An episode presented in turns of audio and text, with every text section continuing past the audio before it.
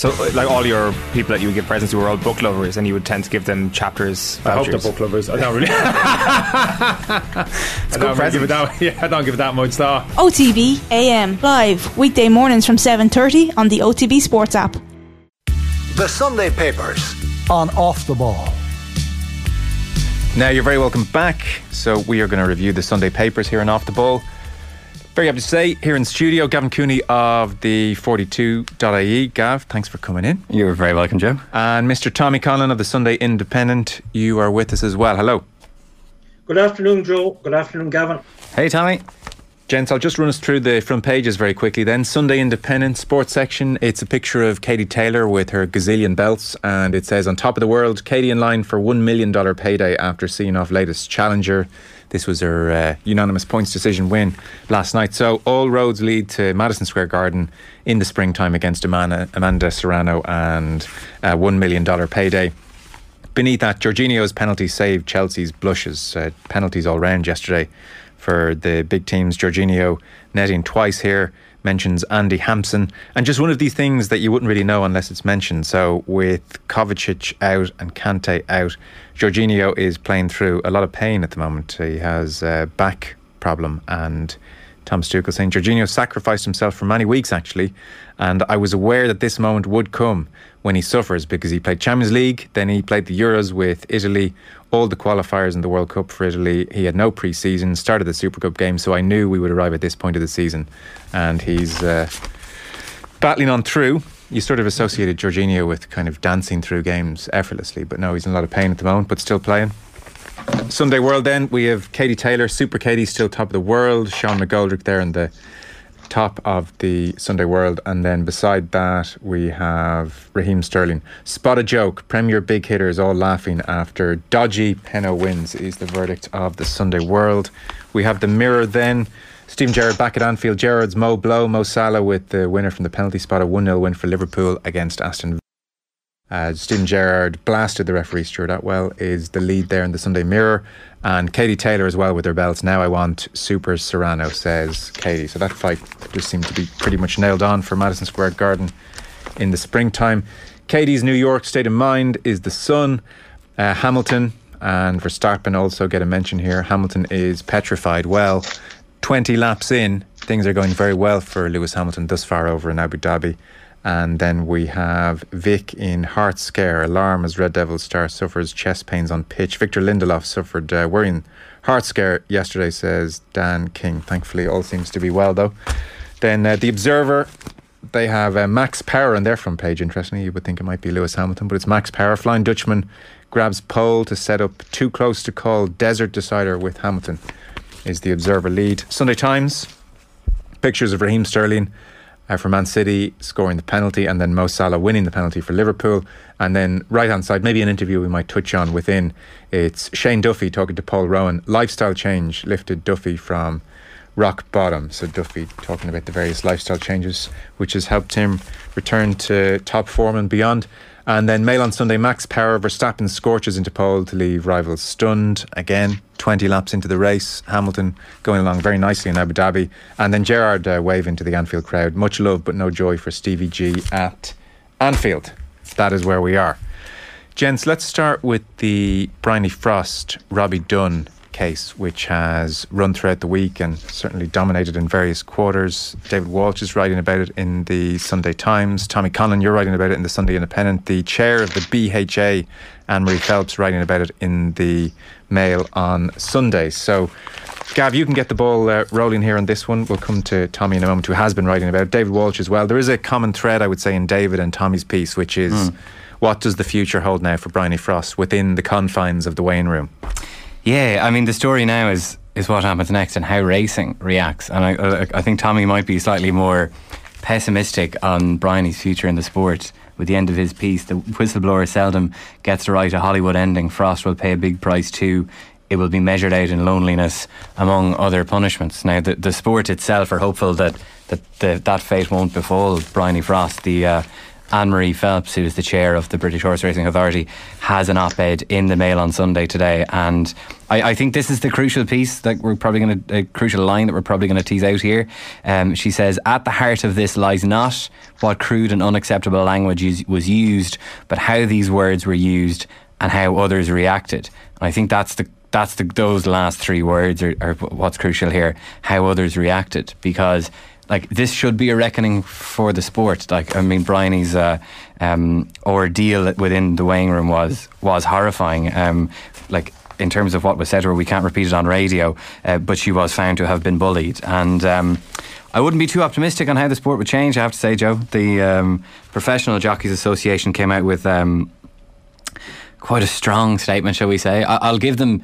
I'll be generous and say that they that they were a bit tone deaf on it. They came out. They they seized on uh, on this word that was used about the atmosphere in the weighing room during the uh, during the hearings that it was rancid, mm. and and they've rejected that by saying that. Uh, that it's not rancid at all. That like that would be that would be wrong to uh, to label all all jockeys like that, and even like even the language that's used. Like they use the phrase that uh, Bryony Frost she felt bullied that's again kind of putting putting the emphasis on her rather than the environment that's around her. She was she felt bullied because she was bullied. Uh, so it now um, and so it, it now we're now looking at will the weighing room um, reckon with itself, and, and that's the tenor of this David Walsh piece. And I, and as David Walsh says, silence can be consent. So while the Professional Jockeys Association will reject the the rancid claim uh, by saying, well, not all jockeys acted like Robbie Dunne, and that's fair enough. But did they did they tell in Ruby Walsh's words, uh, sit down, shut up? And there wasn't enough of that. So, as, as David Walsh says, silence can be consent. And he uh, he rounds it off. Uh, the final line of his piece is powerful. It's the weighing room will now be judged on how it judges Frost. Yeah. David Walsh uh, says at another point, all the while that Dunne was picking on Frost, a lot of otherwise good people were observing in silence. Privately, they may have told Frost to ignore him, but they didn't challenge the wrongdoer and they didn't take her side. They left her on her own and then were upset when she lodged an official complaint. Towards the 11th hour, they tried to bring about some kind of resolution, but by then it was too late. Frost had passed the point of no return. And he also, and this is this speaks to the culture in the weighing room. Jockey said that if the problem between Frost and Dunne had been more serious, they would have intervened. Valets all claiming it was just bickering. Answers so uniformly similar, the witnesses might as well have been uh, prepped by a mafia lawyer. He says. And again, that's to the culture. On uh, your point about the Jockeys Association, because their statement, you're not the only one to describe it as tone deaf, mm. I think, um, on the uh, announcement of the findings. So they talked about how Bryony Frost had felt bullied, even though an independent panel, let's say in the strongest possible terms, has been bullied. She was bullied. So they have been scrambling and scrambling quite badly. Just listen here. This is uh, Paul Struthers. He's from the Professional Jockeys Association. He's their CEO. So he's been doing the rounds on racing TV in the UK this morning mm. and trying I think, just about to get to an acceptable level of language. But I mean, just listen to this exchange. This is not, I, you couldn't say this is 10 out of 10, obviously, in terms of clarity, but this is um, the very latest from the Jockeys Association. This is Paul Struthers, their CEO, on UK television this morning. First of all, you, you hit back with a very strong statement in the immediate aftermath of, of Robbie Dunne's charges.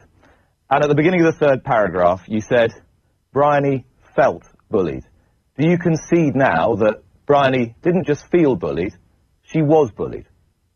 Yes, we, we do accept the disciplinary panel's judgment on that and their decision that, that she was.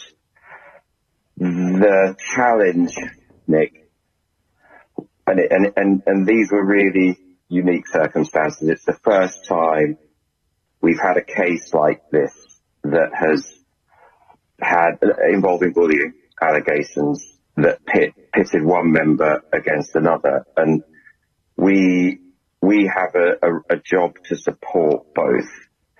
And we had one member making very serious allegations. Um, and we had another member maintaining their innocence of all bar one of them. So we were, we were trying to find the words that walk that tightrope and we uh, and, and, and we understand why um, it has caused the issues that it's had, and that's why we do want to make clear that we, we do accept the disciplinary panel's finding that Bryony was bullied, and the language used was was was deeply and grossly inappropriate. So you, you're accepting, just for clarity, you're accepting that you were wrong on um, on Thursday to say Bryony felt bullied. You should have said Bryony was bullied. We just clear that up. I think we, we certainly accept that we could have phrased it differently. I think the, as I say, we, there is that balance, Nick, between the two polar opposite positions of, of the individuals involved in this case. Um, but yes, But yes, right at the end. Three, So- day, three days it took. But and even then, they're walking a real tightrope in their own minds. That's Paul Struthers, the Professional Jockeys Association, speaking today. Tommy, you were writing about this as well. Vindicated Frost now faces cold shoulder. Whi- shoulder. Whistleblower has won huge battle, but now faces the wrath of her peers. Uh, you're right. She's currently basking in the warm glow of public opinion, but the reality is that amongst her peers in the weighing room, the reception will be a lot more wintry for the foreseeable future. She's won a huge battle. Dunne has to pay the price for his horrible conduct, but the whistleblower seldom gets to write a Hollywood ending. Frost will pay a big price too. It will be measured out in loneliness among other punishments. Like Dunne, she too will have a sentence to serve, and it may last a lot longer than his. So, what are you basing that on, Tommy? Why do you think she's due the cold shoulder now for the foreseeable? Can you picture her, Joe, walking into uh, the weighing room today? I don't know actually if she is racing today. She was yesterday, I think. Um, can you imagine even just the silence, the kind of the, the that um, uh, moment we're familiar with, uh, um, where someone uh, who has antagonized people walks into a room and all heads turn to stare and the babble of conversation just peters out to nothing. It's very easy to picture that happening with her, for starters. Um, and um, she's spoken herself about the loneliness and uh, in, in her evidence to the uh, uh, BHA, British Horse Racing Authority's inquiry, she spoke about how she had been ostracized and isolated already. Um, we've also seen the evidence of the Professional Jockeys Association. You've just played some uh, audio from uh, that chap Paul Struther- Struthers, the chief executive. Um, and let's face it, we, we know we know enough uh, uh, generally how these things operate vis-a-vis whistleblowers in society as well as sport. Um, when someone, uh, to use the f- phrase that Paul Kimmage made us familiar with, pisses in the soup or spits in the soup, as he did all those years ago in pro cycling. Uh, no one, the the the group, the um, tribe, doesn't like to have its flaws and its um, behaviours exposed to public light, and it would seem almost inevitable uh, that Bryony Frost will follow that same fairly grim sort of ritual. And um, in fact, there was a trainer who was quoted in the Telegraph on Friday, a trainer called Neil King, who said, um, Bryony's had some very hard times, and one has to feel for her that she may have some more hard times in the weighing room for being totally honest and standing up for herself. And so, uh, the whistleblowers, it, it, it, it, it, it tends not to end just with being vindicated in a court of law or where finally their allegations are accepted and proven. They have to go back to their community. They have to go back to the people that they have ex- uh, exposed and embarrassed and shamed and uh, they have to go back and face their tribe, their people, and uh, it's a horrible place to be. And um, the you know it, it it it doesn't end with vindication. The the attrition and and the hostility continues very often for many years until the person is some way forced out of that community for one reason or another. So uh, I'd be pessimistic about uh, uh, at least for the immediate future of how she she will be. She ought to be taken in and embraced and and uh, you know warmly just taken into the kind of uh, into uh, taken in, and but that I don't think that will happen, and um, I think I think it's going to be very tough for her. Well, it will truly be a scandal if in the coming years she is ostracised to the point where she might leave the sport or her form suffers. Louis Weston was the QC for the BHA who were taking the case on Frost's behalf, and he said over the course of the six day hearing there is a weighing room culture that allows one jockey to threaten another with serious injury or to call another. Uh, we are on the radio here, and it's uh, well before the watershed, so I'll just say, all, or to call another a blank, a blank, or a blank. Uh, if that's mm. the case, then that culture is one that is sour, rancid, and one that we should and, and one that we say should be thrown out and discarded. Its time, if it ever had its time, has gone. So that was Louis Weston of the BHA. Now, what's uh, striking is that Brian Barker, QC, uh, of the independent panel who made the judgment, it was a three person panel listening, listening to all the evidence, and they talked at length about how they found Frost to be a very reliable witness and talked about the evidence. But um, in his uh, written judgment, he said of the weighing room culture, he said, in reviewing the evidence given and their approach by jockeys of repute as well as the valets, because several jockeys came forward and testified and said, look, what they had seen was not necessarily outlandish, it was par for the course territory in some uh, circumstances.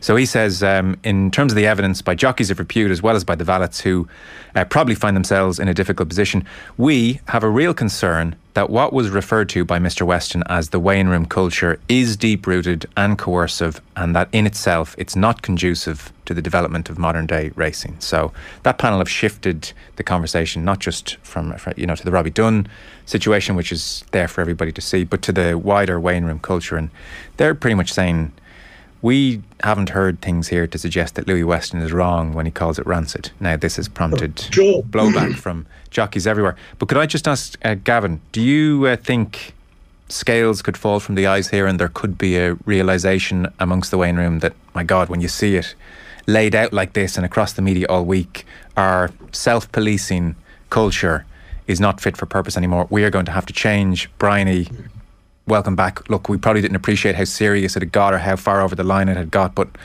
you know, we'll we'll we'll watch our p's and q's a bit more and, and move into the 21st century. Would you share Tommy's pessimism that that's a remote possibility? Yeah, I would. Okay. And now, look, I'm not a racing journalist. I don't really know much about the sport. I'm coming to this story by reading what everyone else has read in the newspaper. Sure. But the fact that it's taken the Professional Jockeys Association three days, excuse me, three days to clarify that Bryony was bullied rather than she felt bullied would make me think that that is not a representative body ready to look inward and at themselves and at their own behaviour. And like David, David Walsh is right. It, like I mean, you can highlight this line in your newspaper over and over again. In David Walsh's piece, silence can be consent. Not everyone has to be acting like Robbie Dunne was deemed to have acted for this um, atmosphere to be hostile to Bryony Frost or any other female jockey. They merely have to be silent, and Which that is, is in itself permissive of the culture which has been exposed here. Bryony Frost has done her sport a great service. People will say that she shouldn't have lifted the veil, she shouldn't have spat in the soup, but um, I, I can't think of many other sports people who have done as much for their sport in this say calendar year than Bryony Frost has done for horse racing. Yeah, Tommy, sorry, you were trying to get in there. Yeah, yeah. Sorry for jumping in and no, Joe no, no. there. It's just that it's just that the a lot of the jockeys, past and present, have have, have jumped on that phrase rancid uh, by by uh, Weston, the lawyer, and I, I, actually purposely left it out of my article because, first of all, it is a barrister making making his case to the uh, judges, yes. and as barristers frequently do, there'll be a bit of grandstanding, a bit of hyperbole, exaggeration of their position, and it also it has also given the jockeys, I think, past and present, an ex, uh, uh, something to latch on to that they can credibly latch on to, and it has uh, uh, this sweeping generalisation about a rancid culture in the weighing room. They can they have latched on to that and resented that I think understandably hmm. because mm. it's so, it is such a sweeping generalization, and it has enabled them slip off the hook of uh, answering the question, "What did you do about it?" Yeah, I think that's a very shrewd. Ob- I think that's a very mm. shrewd observation. I think they have heard that and they've said, "Right, well, that's that's the line that's over the top, so that's the one we're going to focus on yes. and, and, and, highlight yes. the unfairness of that." Yeah, I think that's true. Correct, and, and I left it out of the uh, my article for that exactly for that reason. They're slipping off the hook of their own accountability by latching on to that particular phrase by that lawyer. And they, there's a, an element with the jockeys, past and present, of see no evil, hear no evil in this too. You know, a lot of denial, the classic symptoms. We've seen this movie before I think Paul Kimmage uh, was one of the first to kind of educate us on the whole, um, not just not just on doping and cycling, but the processes by which whistleblowers are handled in all walks of life. We've seen it many times in all sorts of institutions in Irish life. Kimmage was a pioneer in that way, really, in terms of education about how how communities, subcultures um, uh, hunker down and resort very easily to denial and paranoia. And um, we're seeing this classically playing out here as well. And the Professional Jockeys Association in particular, and to the extent that actually in the Racing Post on Friday, the editor of the Racing Post in his comment piece said that the leadership of the PJA should consider their position given how they've dealt with this. Yeah, well, they were out scrambling and, this morning and trying to right that wrong, I think, clearly. Yeah, yeah. But um, the ma- the main thing you would love is that uh, you'd love to see happening is that Bryony Frost is is actually welcomed into the Wayne welcomed into the bosom of her sport because it's not just her sport; it's her community, it's her her tribe, her people. Mm. And that they just, you know, t- take her back in and maybe say sorry, and we could have done better, and help us to do better, and um, you know, let's move forward together, and let no one ever say a bad word or speak ill of her uh, or to her, and and and throw their arms around her and help her through what I'm no doubt is a very distressing time for her too. Yeah. Just a last point on all this. Ruby Walsh was on ITV yesterday, and the rancid comment was put to him, and he um, said, "Not rancid." That said, though, Ruby Walsh said, You have a room full of competitors and rivals. They're not all friends, nor should they be, but they represent the image of the sport and they have to uphold that. There'll be rows, but at times somebody has to tell somebody else to sit down and shut up. That doesn't appear to have happened. That's what went wrong. You have to use words like, I'm sorry. That's part of any altercation. And in sport, that will always happen, but you have to go back and apologise. They're simple words. And then somebody has to reassure the person who was heckled not to worry about it. That's how the weighing room should work, but it stopped working, which is the problem. See, that's quite, I, think it's a very interesting comment because for me, Gav, that in the way Walsh just painted the weighing room there, that's how the weighing room functioned for a long time, and I'd say functioned okay. Now, mm. I'm not saying everything that happened there was perfect, and I'd say there were bumps along the road and probably behaviour which wouldn't look good laid out in the real world. And a, a HR expert wouldn't say, well, geez, that was not the way mm. to police things. But I'd say, you know, with a few bumps in the road, it's probably functioned okay in this way for a long time. And in this instance, Walsh is saying, geez, it really didn't function. But this instance may now prompt the end of mm. the functioning because it's failed so badly in this instance is mm. my reading of it. I think Ruby Walsh distinguished himself with the with his public comments on this this week certainly compared to what you read from other jockeys but like I'm not I don't know much about a weighing room to be honest no. but I would I would question as to how hospitable an environment it has historically been because and I don't I this is not to impinge on Ruby at all but he is a male it is his male um outlook on these things, and it, it would naturally be different for a woman. And I think that there's an there's a very good line in Tommy's piece that gives kind of more historical context to this story and to the credit that Bryony Frost has done her sport because uh, Tommy quotes Gay Kellaway, yeah. who is a trainer, is trainer now, but she was the first woman to ride a winner at Royal Ascot. She did that in 1987, and she said that this is 40 years too late. This was what I had to suffer back in the day when I was riding. A lot of lady jockeys kept stum about a lot of things, and she goes on to say, "I'm delighted with the verdict. Thank God she had the courage to speak up."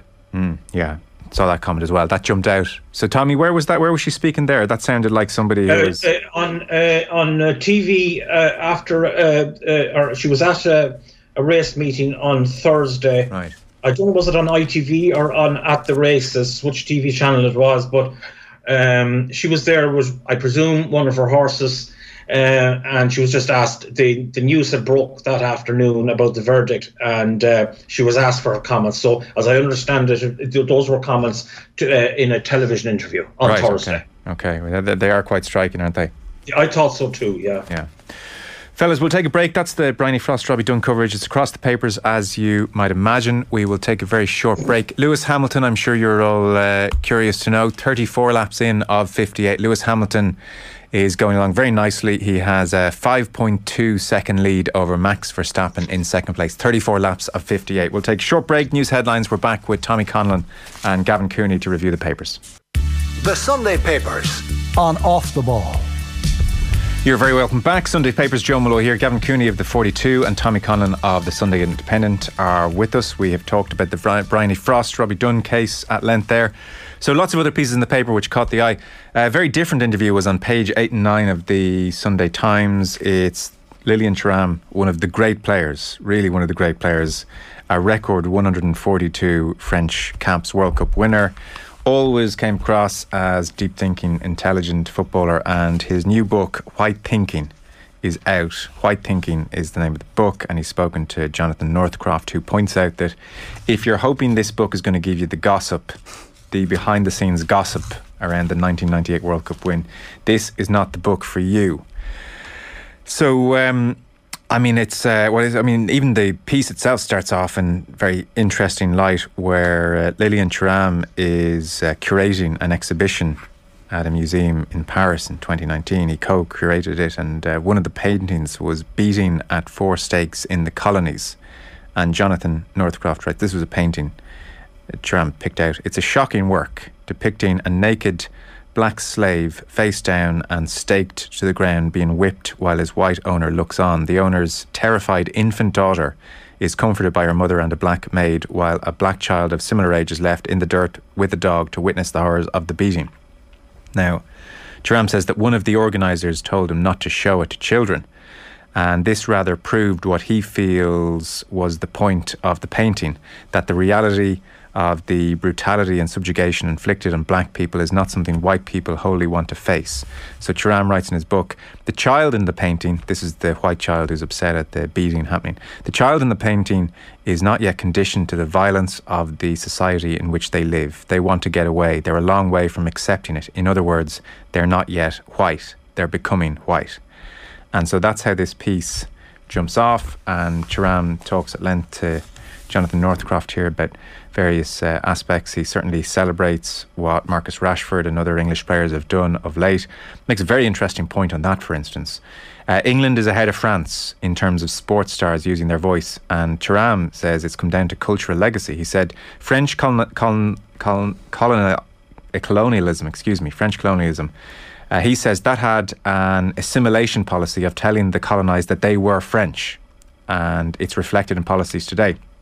Whereas he says in Britain, it's more acceptable for different identities to be recognised. In France, only the ancient identity of France is recognised, a white identity. So to speak up as a black player, black French player, about your experience as a black player is to almost be cut off from the national community. I congratulate Rashford Sterling and the other English players. So, Gav, mm. not your usual. No, it's great. I have to say, I found it very, very interesting. Uh, I think though you quoted the key words there that they're that the kid that who's going to be shocked by this painting is not yet white they're becoming white. And I think there's a there's a James Baldwin quote that I'm going to paraphrase slash slightly mangle that uh, the existence of the Negro is not a question for the black man, but it's a question for the white man because you created it. Uh, and that's effectively the point that Lilian Thuram is making here. That he said it's you know it's not it's he's certainly not the first person to make it, but it's an interesting football figure to make it. Is that you know racism is a social and political construct uh, rather than anything uh, inherent. And he says he wants to defend the only identity that counts which is human identity. So it's um, it's interesting. It's just interesting to see a footballer. Like I mean, we've we've in the last couple of years we've been fortunate that we we know that footballers will stand out, stand up and speak out against discrimination. For to have someone like Lilian Thuram uh, diagnose the causes of it in such in such detail and depth is is very very interesting and it's also what I also find interesting about it is that he talks like uh, the change can only come from within. From speaking up is going to bring about change. Is, is his line? He quotes uh, well, he references Kaepernick, he references Rashford, Sterling. He also praises the like of likes of, of Gareth Southgate and Jordan Henderson. He says when you're someone uh, when someone who is not a victim recognises the problems, it's harder to dismiss. What white players need to do is to leave the pitch in the face of racist chanting or incidents. And I find that idea that it'll ultimately always come down on the person within the sport. There needs to be disobedience or civil disobedience is, is the is the general phrase within the sport because Thuram was part of a of a French World Cup winning team in 1998, which was heralded as, you know, this is the this is a black, white, Arab um, team to unite the country. France. And then Jean-Marie Le Pen got into the, the runoffs only shortly after, Yeah. and it's still a problem in France. Like they're they're tripping over each other uh, for far uh, right candidates in the upcoming elections. So I found I found that interesting as well. Like we, we can you know we can construct grand media narratives about how things change, but it really hasn't, and it will only really change with. Um, with, with with people sacrificing something and changing from within. We can see it in one context with Bryony Frost. You can see it here with uh, Lilian Thuram. There's a good piece with Lewis Hamilton in, in the Sunday Indo that, that touches on a similar topic as well. Tommy, as I bring you in, I'll also, I'll also mention the Lewis Hamilton piece. I know the F1 coverage caught your eye when we were talking earlier on WhatsApp. So, uh, making an impact on and off the track. This is Lewis Hamilton has become a driving force for good. Tony Evans in the Sunday Independent and the Independent over in the UK. So, he's making the point that uh, Hamilton, as the years have gone by, he has really grown a social conscience. As a younger driver, Hamilton sometimes gave the impression that the external world had little to do with him. He was fixated on his own performance, little else. Since then, he's grown significantly as a person and is engaged in issues that resonate away from the track. I suppose most recently, he uh, pitched up in Saudi Arabia and called the homosexuality laws terrifying.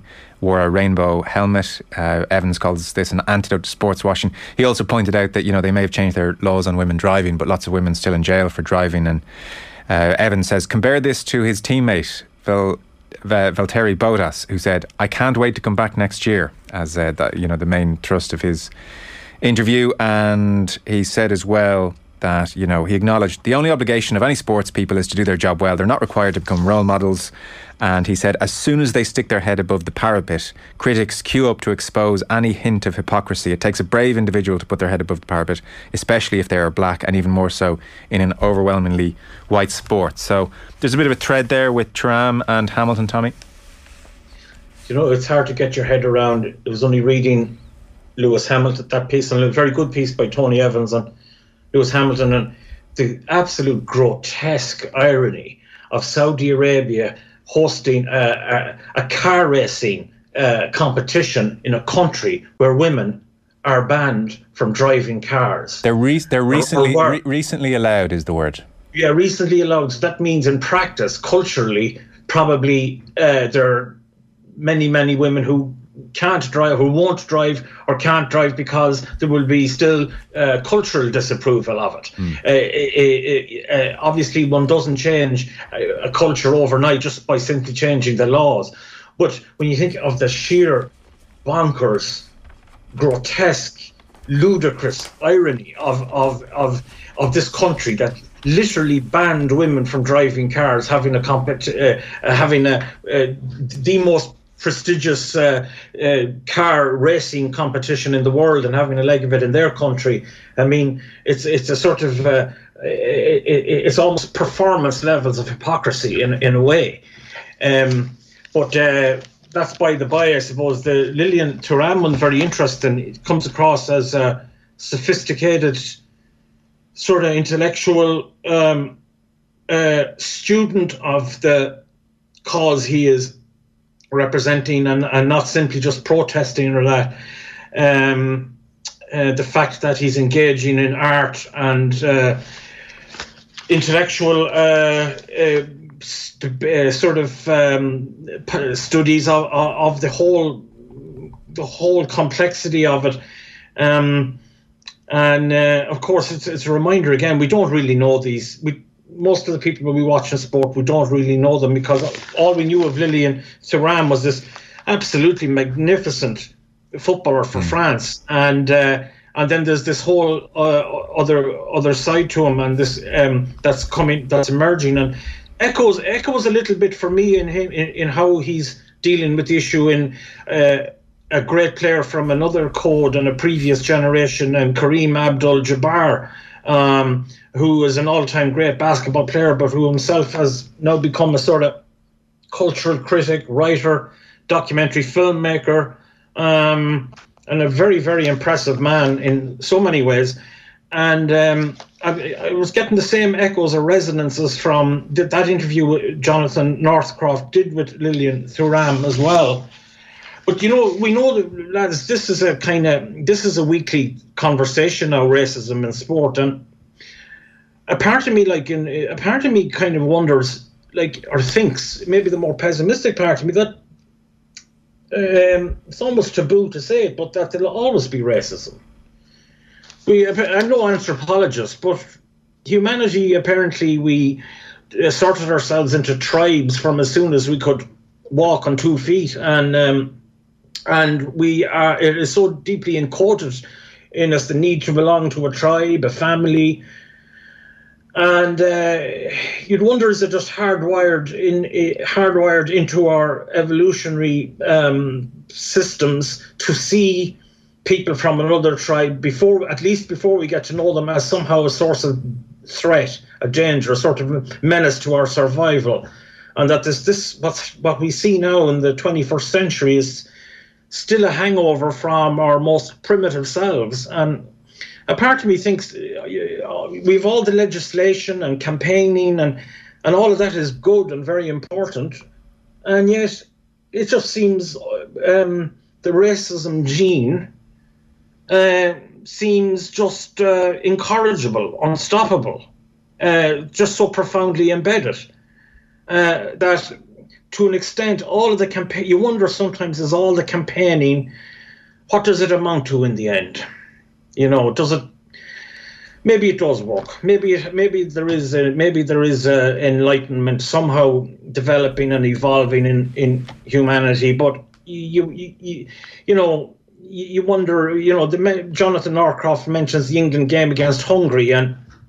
A party also thinks that with all the campaigning against racism, does it incite and goad a certain type of person in, in the guise of a football supporter or his tribe of football supporters to actually um, uh, that they're almost goaded into doing the opposite by the sheer uh, weight of campaigning against racism and that there's some perverse incentive for them to actually then deny that. I don't know. I'm just kind of speculating no, here. It's, it's very interesting. I mean, I, there could absolutely be an anti-establishment aspect to it at times, and no one's going to tell me how to behave. And I mean, mm. w- what you can't dispute on Tommy's point, Gav, is that progress feels very slow. Well, I mean, it, it, would also be news to FIFA uh, because FIFA, as Thuram's piece uh, reveals, disbanded their anti-racism task force in 2016, claiming, "quote its work was done." uh, so I missed uh, I missed that press release from FIFA to, to say that they had ended racism right. and that all was well with the world. But yes, it's an interesting. Uh, that's an interesting, you know, kind of counter-establishment uh, and I think you can see that probably with the booing of, of the taking of the knee, like and uh, uh, they they and the uh, the reactionary line against it is often we don't want politics in our sport. This should be a this should be a politics free zone. But like that's a fiction. Like I mean, it's a part of society, and those politics encroaches as a result. So I think that's a very very fair point. But I would like, and I think um, obviously people have erected barriers between and walled each other off from each other for uh, for centuries. But sport is one of the best vehicles we have to uh, to knock down those barriers, and it's it's far from perfect, but it is as good a vehicle uh, for progress I think, than than most other things that we have. Mm. I don't think Tommy disagrees with that. It's just uh, a sense of where is the progress. Mm. Yeah, and like you can't. I mean, the rational answer to that is I'm not. I'm really not sure. Yeah. You know, you can. It's. I think there's progress in the fact that Marcus Rashford and Raheem Sterling and Gareth Southgate and Jordan Henderson and other people feel uh, feel empowered to speak out. I think that's definitely progress. Like uh, Lilian Thuram says, we don't have that in French football yet. So there's progress there, but it's. Uh, it's slow and it's and it's painful. Mm. And I guess Thuram is t- talking, Tommy, not just about sport. He's just talking about day to day life here, ultimately. Yeah, he is, and um, I'd agree with Gavin I, I, I, on the sports thing, um, and and uh, not and try to avoid being tribal about about our allegiances to the thing we love. But um, uh, I've written it before, uh, and uh, it it may be arguable. I'm sure it is arguable, but I do think I don't know if humankind has created a greater meritocracy than sport. That that ultimately the, your your family connections or your cultural upbringing or your privileges in life they won't make you run two seconds faster than someone who came from terrible in poverty. Mm. The clock the clock determines uh, the clock, the stats determine your your place in the hierarchy in sport, hmm. and I love that about it. It is one of the glories of it for me Yeah. that that it is it is the ultimate meritocracy or as close to a meritocracy as humankind has has devised because it can be objectively and scientifically measured your ability and if you have the ability you will get through the system somewhere Yes.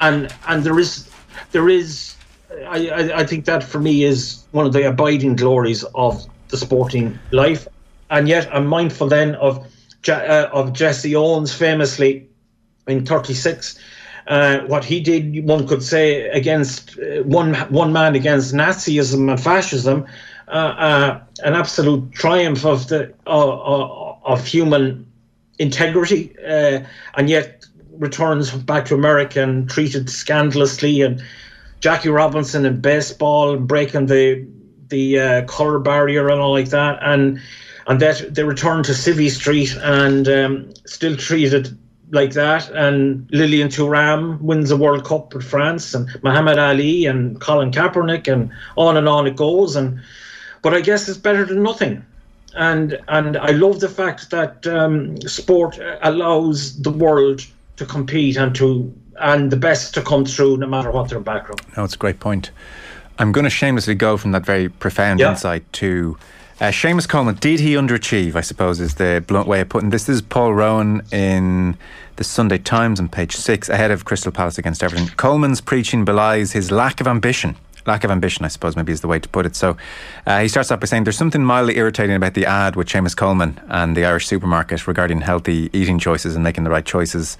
So, uh, you know, I suppose I could have spent more time messing around, says Coleman, but I didn't. I made a better choice in the ad. And Paul Rowan argues had Coleman ever won anything in his 12 year career with Everton, it would be easier to excuse the Irish captain being a little preachy. Coleman's probably the most successful present Irish player when it comes to carving out a Premier League career, but that's not really saying a lot. He's an Everton legend, certainly says his contribution to Ireland's been immense and talks about his unstin- unstinting, selfless uh, nature. But one still wonders about some of the decisions he has made since he became an established Premier League player. Talks about the interest at one time from Manchester United, rumours of interest even from Bayern Munich. A quote here from Coleman. Not a recent quote, but just a quote from Coleman. There was interest from numerous clubs. I never looked uh, for a way out of Everton, he said a few years ago. Whatever went on between the clubs went on. I've always been happy at Everton. You can look back and people can say you need to push on with things and you need to get to the top. However, Everton took a chance by signing me from Sligo Rovers. Loyalty is not really a thing anymore in football, but I feel Everton have done a lot for me. And uh, Paul Rowan writes that Coleman at 33 reminds me of what Roy Keane said about Stephen Kenny last week. They're doing okay, Keane said. And if okay is fine for everybody else in Ireland, good luck to them. Along the line of top level football, I thought winning was part of the package. Maybe I'm wrong. Uh, so uh, he concludes by saying um, Coleman, he could have been called a genuine winner, the guy who had made the right choices if he had moved on and won silverware, is the point. Sacrilege, Gavin Cooney. Yeah, it's, you very rarely read criticism of Seamus Coleman, so I find this interesting because it, I've been thinking about it for quite a while. Um, I, it probably doesn't uh, give um, give enough context to the fact that he, br- he did break his leg in 2017. Like, uh, wasn't it 2017? I think it was that game against Wales um, when he was. I think there were tentative links with Manchester United at that point. Granted, they may have been they may have been uh, they may have been there prior to that. Um, has he showed a lack of ambition by uh, staying at Everton? I genuinely do that think that Coleman is, is genuinely old school, and I think he believes in, in loyalty to Everton. He's a genuine old school pro, and I think he would actually put a lot of stock in that. Um, and being because and it is those old qualities that has made him. He's not Ireland's greatest ever player, one of Ireland's. He's not in the top twenty of Ireland's greatest players, but he's legitimately one of our greatest captains. I think. Like he's conducted himself so well amid. Um, a circus around him, uh, around that team for so long, for so many years. Has he showed a lack of ambition staying in Everton? I'm not sure. Can I sit? Uh, can I sit roundly on the fence? the fence. Get off the fence. Get off the fence. Um, on, no, I don't think. I, I actually don't. I don't think so. to be so honest, why why I'm allowed to sit in the fence. I'm going to play devil's advocate and get in no trouble here. Why shouldn't Seamus Coleman have gone to Manchester United when he was 24, 25 and won the lot, or gone elsewhere at that age and said, Everton, I'll be back in my mid 30s. I love you forever, but I need to win. I need to see just how far I can go in my career. I want to see what I can actually win. I want to play Champions League football. Why not do that? Yeah, when you put it like that. Like, where uh, was the loyalty to Sligo Rovers? Why does the loyalty extend to Everton, not Sligo? I wonder. Yeah, I don't know. I, mean, I genuinely think that he's just. He's he. I think there is a genuine level of loyalty there, and maybe it is. Maybe it is absolutely a lack of ambition. That is that is entirely fair. I don't know. Like I mean, we're, we're Manchester United. I mean, Manchester United also like they're not exactly the top of the game either. You know, it would have been David Moyes, Manchester United onwards. Like that's not an enormous step up, and beyond Everton, like you can, like Everton have always been the promise of that that next rung down. So there's always e- only ever been a step up into the Champions League. So I would kind of query as to how many genuine opportunities there were to step up. Maybe that, maybe I'm not aware of some that he did turn down. Um, but I think, yeah, maybe, maybe it is a lack of ambition, but. Uh, I think it's slightly. I think it's a bit harsh on Coleman. I have to. Well, it, to be fair, it's not to say he hasn't had a wonderful career. You play in the Premier League that long, you've had a wonderful career. You're arguably, you're in the not even arguably, you're in the top one percent of Irish sports people ever because it's such a you know. Tommy's talking about meritocracy. This is the ultimate meritocracy, Premier League football. Tommy, come on in here. a bit of a cranky piece from Paul Rowan, I thought. Um, but he can he can tend to be uh, that way, and uh, and I like him all the more for that. Um, there's no harm for someone to have a little poke at a sacred cow, uh, and uh, not to say that Seamus is a sacred cow that implies that there's some level of hypocrisy or something going on. There's not but he is universally considered one of the good guys, and there's a lot to be said for that. And um, and an excellent, I think, an excellent, really excellent footballer, and and maybe one of Ireland's, maybe the best fullback Ireland have had in the last 40, 50 years. Uh, I'd invite people with better memories than mine now to come in on that. He's been absolutely brilliant for Ireland for so long. He's exceptional pace and resilience, toughness, concentration, cut guts. He's uh, passing. He's a really he's a, he's a top top quality footballer. I'd have liked to have seen him going to Man United, uh, especially when Moyes. That seems to have been an opening there. Did his agent? Did does he even have an agent? Um, and, and sometimes if you, I suppose, if you have a a good agent, uh, uh, or at least not a totally mercenary agent, who might go, who might, who might say to a client, "Get out of your comfort zone. You can go to a higher level. Come on, move up." And um, Coleman strikes me as being a homely sort of fella, you know, and he and and he liked. I get the sense that he loves the sense of being part of a community. He's a community fella. He loves that, and he grew up in it in his Donegal, in his Killybegs, wasn't it, or Gavin, or what? yeah. yeah. uh, uh, and um, you know that that he he, he It's, it's almost as if these very admirable qualities held him back from pushing for that move.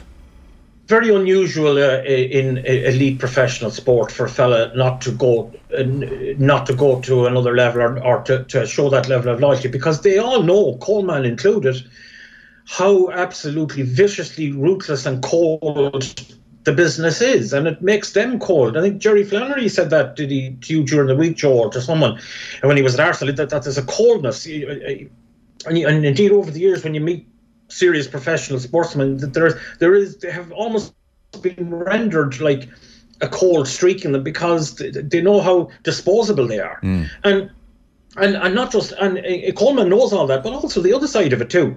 I mean, when he had a dip in form, the Everton fans were the first to turn on him.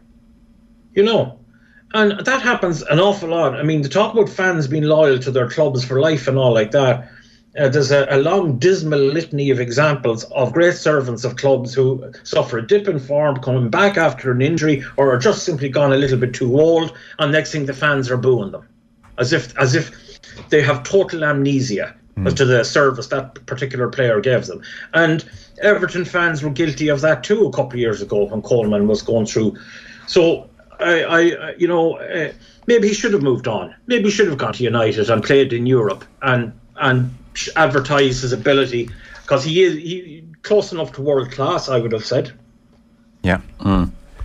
Shane Duffy, by the way, is in the Sunday Times as well, talking to Paul Rowan. Um, so I suppose the most striking about the interview is he talks about the Celtic period and he has talked about how he's got himself into the best shape of his life. I've got myself as strong as I can be to give myself the best chance.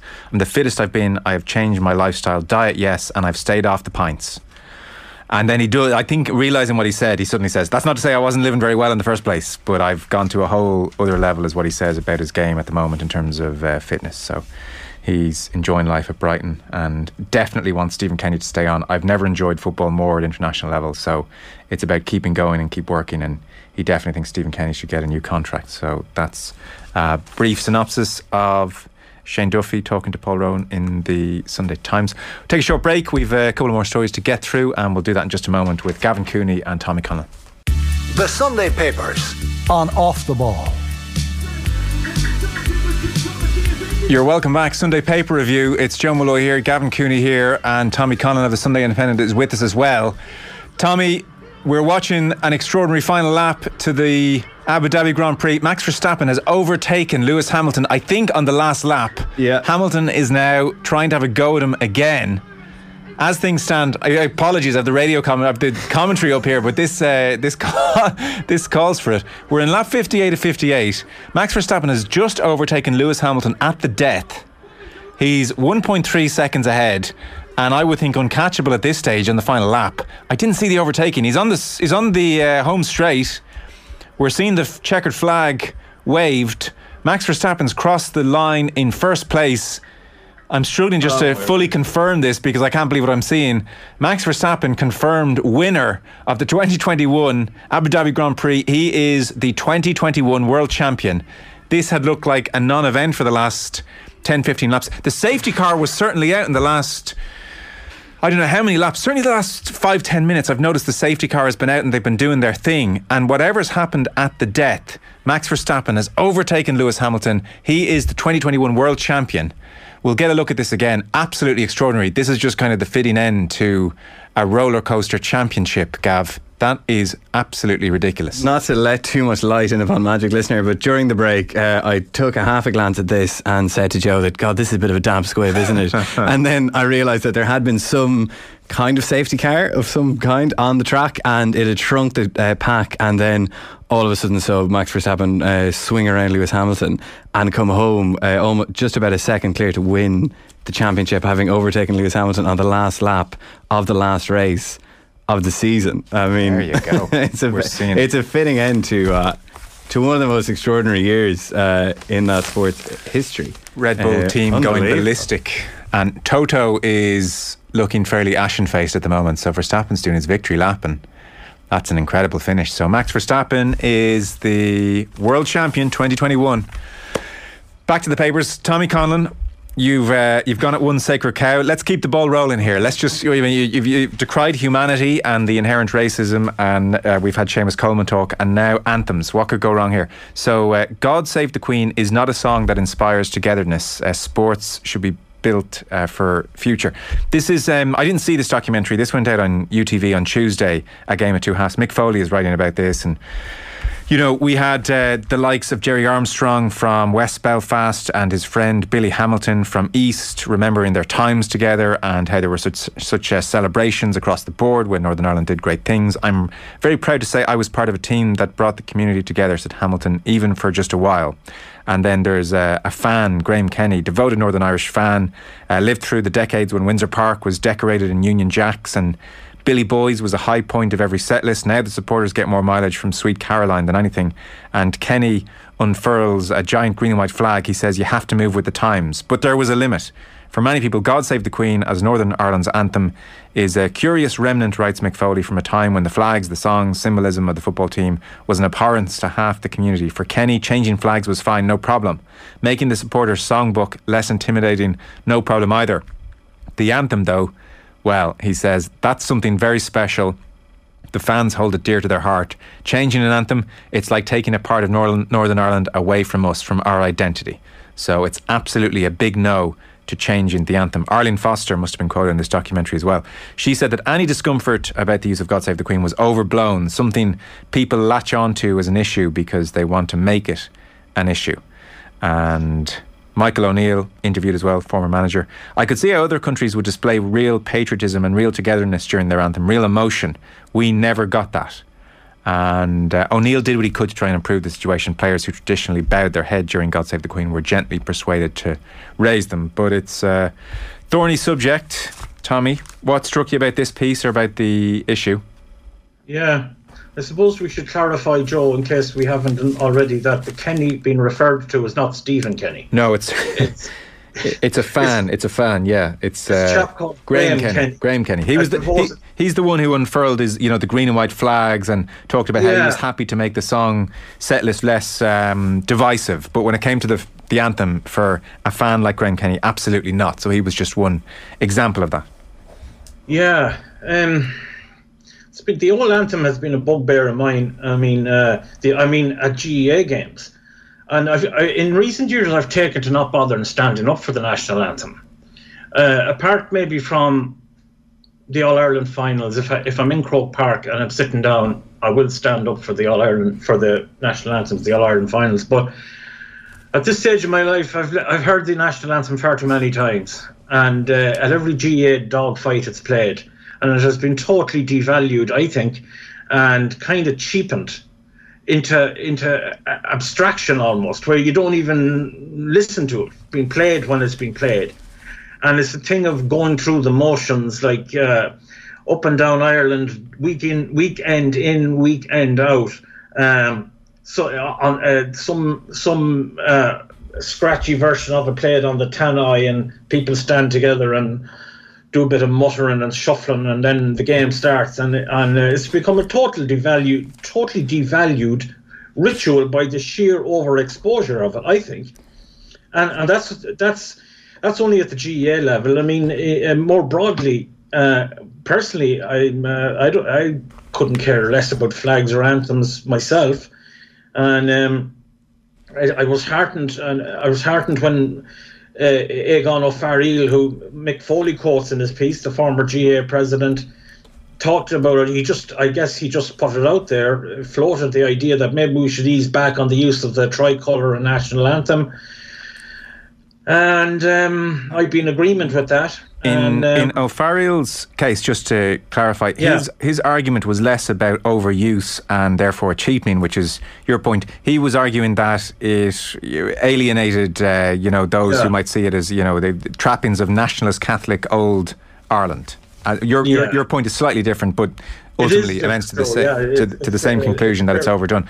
Uh, Gavin Cooney. Mm, I, I, I, would add that I also feel that the national anthem has been cheapened by the fact that it used to come on when the lights come up at the end of rural club nights uh, around the country yeah. back in our, back in our previous life.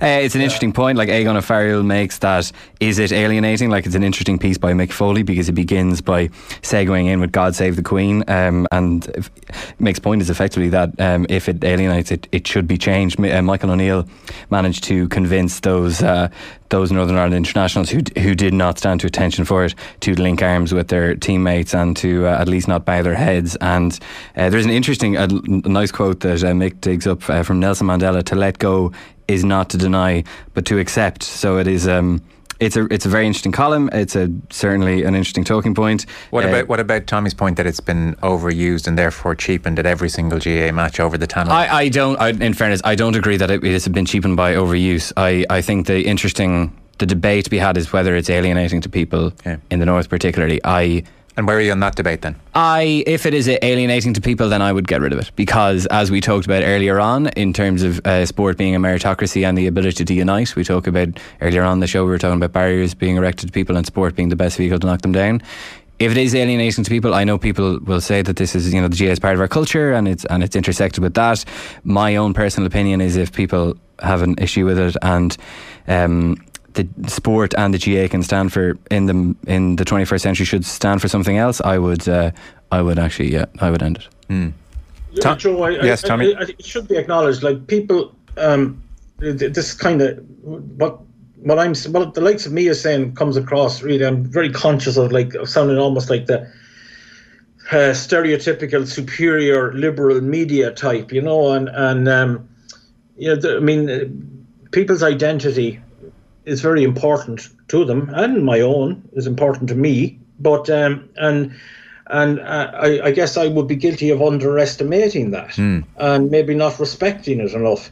Um, and what that chap Graham Kenny says about uh, and um, you know, he is making his gestures like by uh, unfurling the giant green and white flag, and you have to move with the times, he says. And then comes to the question of God save the Queen, and it's, it's something very special the fans hold dear to their heart. To changing an anthem is like taking a part away from our identity, and and it goes back to that thing of need, feeling the need to belong to your tribe, to your people, and uh, and uh, I, I I probably sounded condescending about that. I shouldn't be condescending because it is very important to people and that. But um, I guess we should acknowledge too. I think I think uh, what you've done there. I, thi- I think what I, thi- alienating. It does I, I, alienate them. yeah, I think what you've done there on the anthem front is, to be fair, uh, been very honest. Which and there's you know not enough honesty in public discourse, and then you've thought about it and said, well, I can see how other people won't like that point of view, and acknowledge that as well, which is kind of how we have to have discussions about these things. No, I hope so, you know, and uh, one, I, I should be more conscious of that myself and seeing the other side as well. And and I, I, um, I read a very good book a few years ago uh, by a guy, an English commentator called David Goodhart, I think, about that whole thing of in the kind of currently metropolitan or cosmopolitan sort of liberal sort of mindset that it does a disservice to people who feel rooted to their communities, to where they're from, to being from somewhere, to their own people, to their tribe, and um, and that we speak down to those people too often.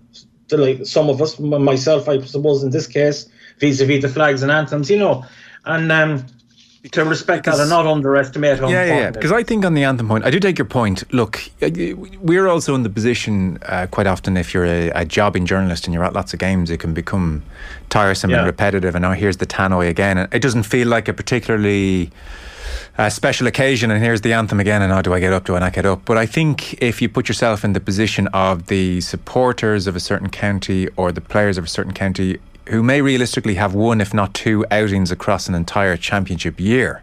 This is their one chance as the GAA community to come hmm. together and to enjoy the anthem and, and acknowledge the anthem and it's a sense of unity. And, and um, you know they might have one to two matches a year. I guess if you're the dubs Yeah. and you know it's like here we go another day. This is quarterfinal semi-final not too sure. Play the anthem off we go. Uh, but for those pockets around the country where that's not the case I think it would be a massive wrench. And they would you know they would struggle to understand God why are we not playing the anthem? This is our only match in Ennis the, the entire year. Of course we're going to bloody play our anthem and, and and that's a part of what the GAA is about so I think on the overuse point I would disagree with you on the aspect to the extent to which it's alienating. I I think um, was it, O'Farrell was roundly shot down. I would presume when he when he when he when he uh, flew that kite. But uh, if it if it is alienating, we can't very well talk about. God save the Queen, and not talk about um, Yeah. the anthem if we're proposing to be 32 counties and beyond. I think so, and I think that's what that Mick has done a very good job in this piece of of bringing that in. The easy thing would have just been to write about God Save the Queen. Aren't- aren't they terrible up there? Yeah, and write about it from um, you know, you know the, the more the more national nationalist leaning or Republic of Ireland Because- um, leaning footballers who play for Northern Ireland. Yes, But uh, because I, think, it's anyone, right to I think anyone uh, reading that, that. yeah, they say the, the, the nationalists down here reading that would be like, yeah, they should get rid. It is alienating. Get Mm. rid of God Save the Queen, and then suddenly at the end to be sucker punched with, well, we do play Amhrán Yeah. na bhFiann for the, the GAA counties up there. Yeah. you can see. Oh, well, now I understand why God Save the Queen is maybe more difficult for some to give up. Yeah, and look, uh, the question, like Mick doesn't answer the question, and I don't blame him for not even attempting to. Is what you replace it with? I have God Save the Queen or Amhrán na bhFiann. Oh, to joy, perhaps. I, I mean, I mean, maybe. I mean, Ireland's call maybe is not uh, is not had the desired effect. the Maybe it Joe has. Dolan canon. yeah. Like I, I, I mean, I don't know what you replace it with. That's the difficult thing. Uh, Where is Ireland's call now? Have we have we um, come to love it in its own mysterious way, Tommy? Uh, love might be a bit of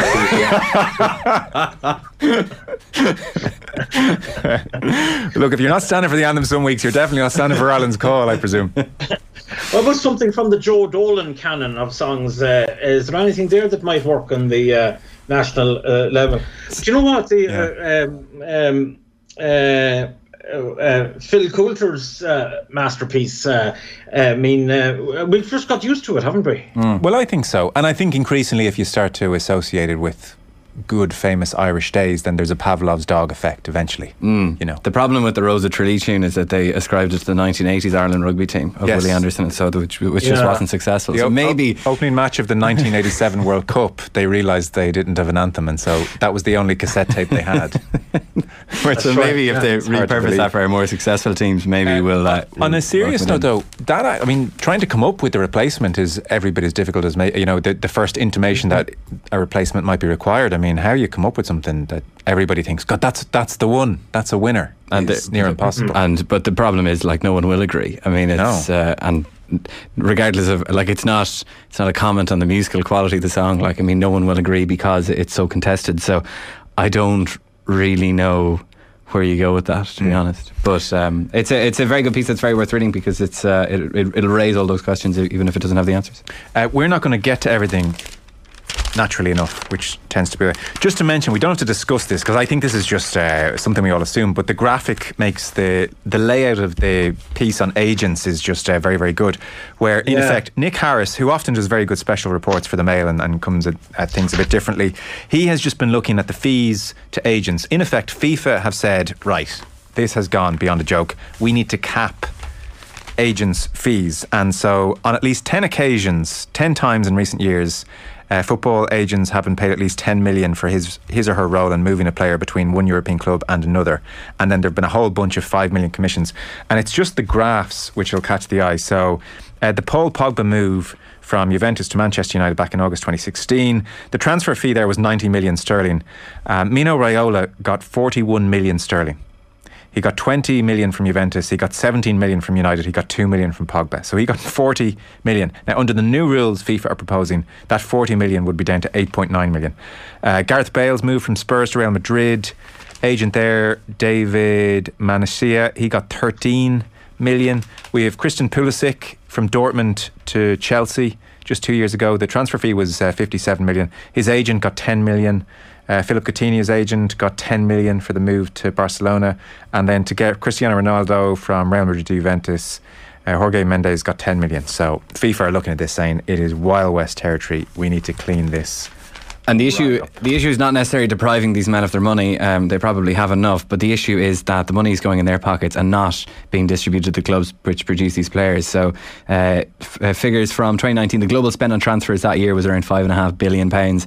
Agents' fees around that came to 550 million pounds, and the compensation to the clubs that actually produce these players was around 55 million pounds. So, tw- 10% of what the agents are getting. Tommy, just a last story which really caught the eye. Dermot Crowe uh, dives deep on this, and it's very, very interesting. So, in short, here, uh, and again, I mean, this is tied up with identity and our territory and their territory and all that kind of stuff. Ballygunner, who are doing great things at the moment at club level, at senior level.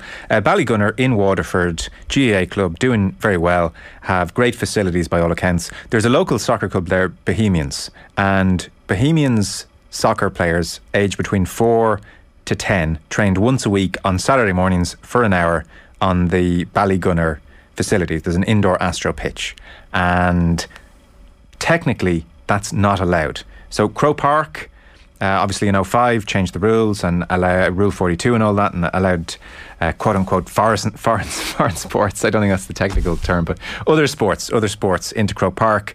Uh, but the rule, the rule is very much still that when it comes to club facilities, thou shalt not pass. This is GAA only. So Dermot Crowe writes here the GAA's rule on prohibiting the use of its of its property for non-GAA activity allows for no exceptions to be made at club level. Now, enforcement of this rule is lax. Like so many of the great GAA traditions, there are no under-the-counter payments, etc. Uh, the reality is, and I dare say if you're listening, your GAA club may well be used for non GAA activities. What seems to have happened here is that an anonymous complaint was made to Croke Park. And once Croke Park heard about it, then they had to act. And so Bohemians Football Club were told your four, five, six, seven, eight, nine, ten year olds can't train here anymore. Bohemian Secretary Ian Barrett is uh, quoted to, he said, This is just something we do for the winter months. Ballygunner were quite happy to rent it out. It was money for them, it was great for us. He said, We have sympathy for Ballygunner. They had no option but to adhere to the rules. We are both victims of this rule. The biggest victims are the kids, is what he says. And uh, naturally enough, there's lots of people who in the piece would love to know who made the complaint to GAA and what their motivation was to headquarters. Uh, the sad thing is, someone saw fit to complain and deprive the kids to train the chance to train indoors. These are the same kids that will be training outdoors with the hurling come March and April. And there's a reference as well to uh, that situation in Donegal in 2019 when there was a charity match for um, somebody in the community who was uh, very ill, and it happened on a GAA pitch, and the club were banned for I think it was eight weeks from all activity. So um, this is not a, a, unique case in in Ballygunner. So Tommy, thoughts on that? The the sense Dermot Crowe has is this rule has to change very very soon and will change very very soon. We're just waiting for it to change because the reality on the ground is that clubs up and down the country are renting out their facilities. It seems.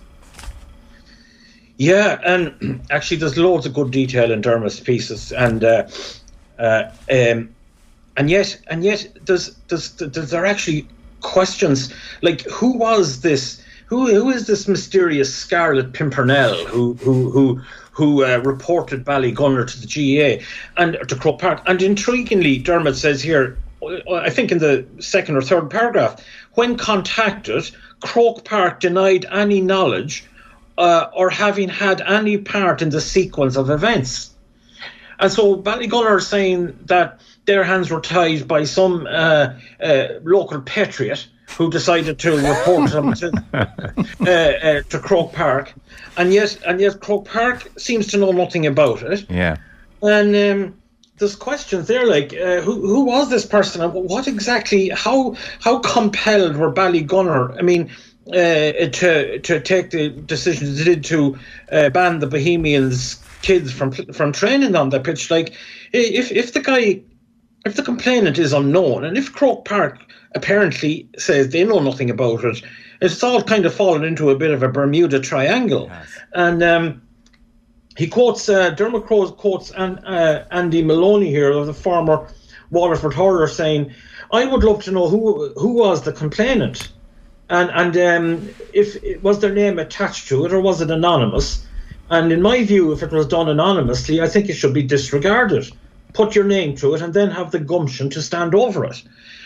And um, you'd wonder like how powerful was the objection that Ballygunner felt uh, compelled to back off and, and not and not even remedy the situation other than to just turn around and say to Bohemians the Bohemian Soccer Club oh your boys your, your kids can't train here anymore I, I think Ballygunner have a few questions to answer about it yeah well, we're out of time. We'll see uh, how that all continues to transpire over the coming weeks. Maybe there'll be some solution found. But we are out of time. Gavin Cooney from the 42, thanks so much for coming in. Cheers. And Tommy Conlon of the Sunday Independent. Appreciate it, Tommy. Thank you.